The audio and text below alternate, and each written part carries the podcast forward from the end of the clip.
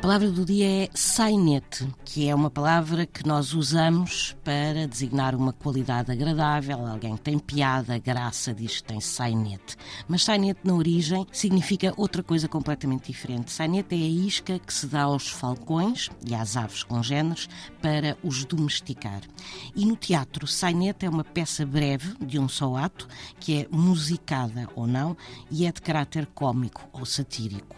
A palavra vem do castelhano, onde designava, sainete, onde designava a engorda que se dava aos animais, ou seja, a gordura extra que se dava aos animais.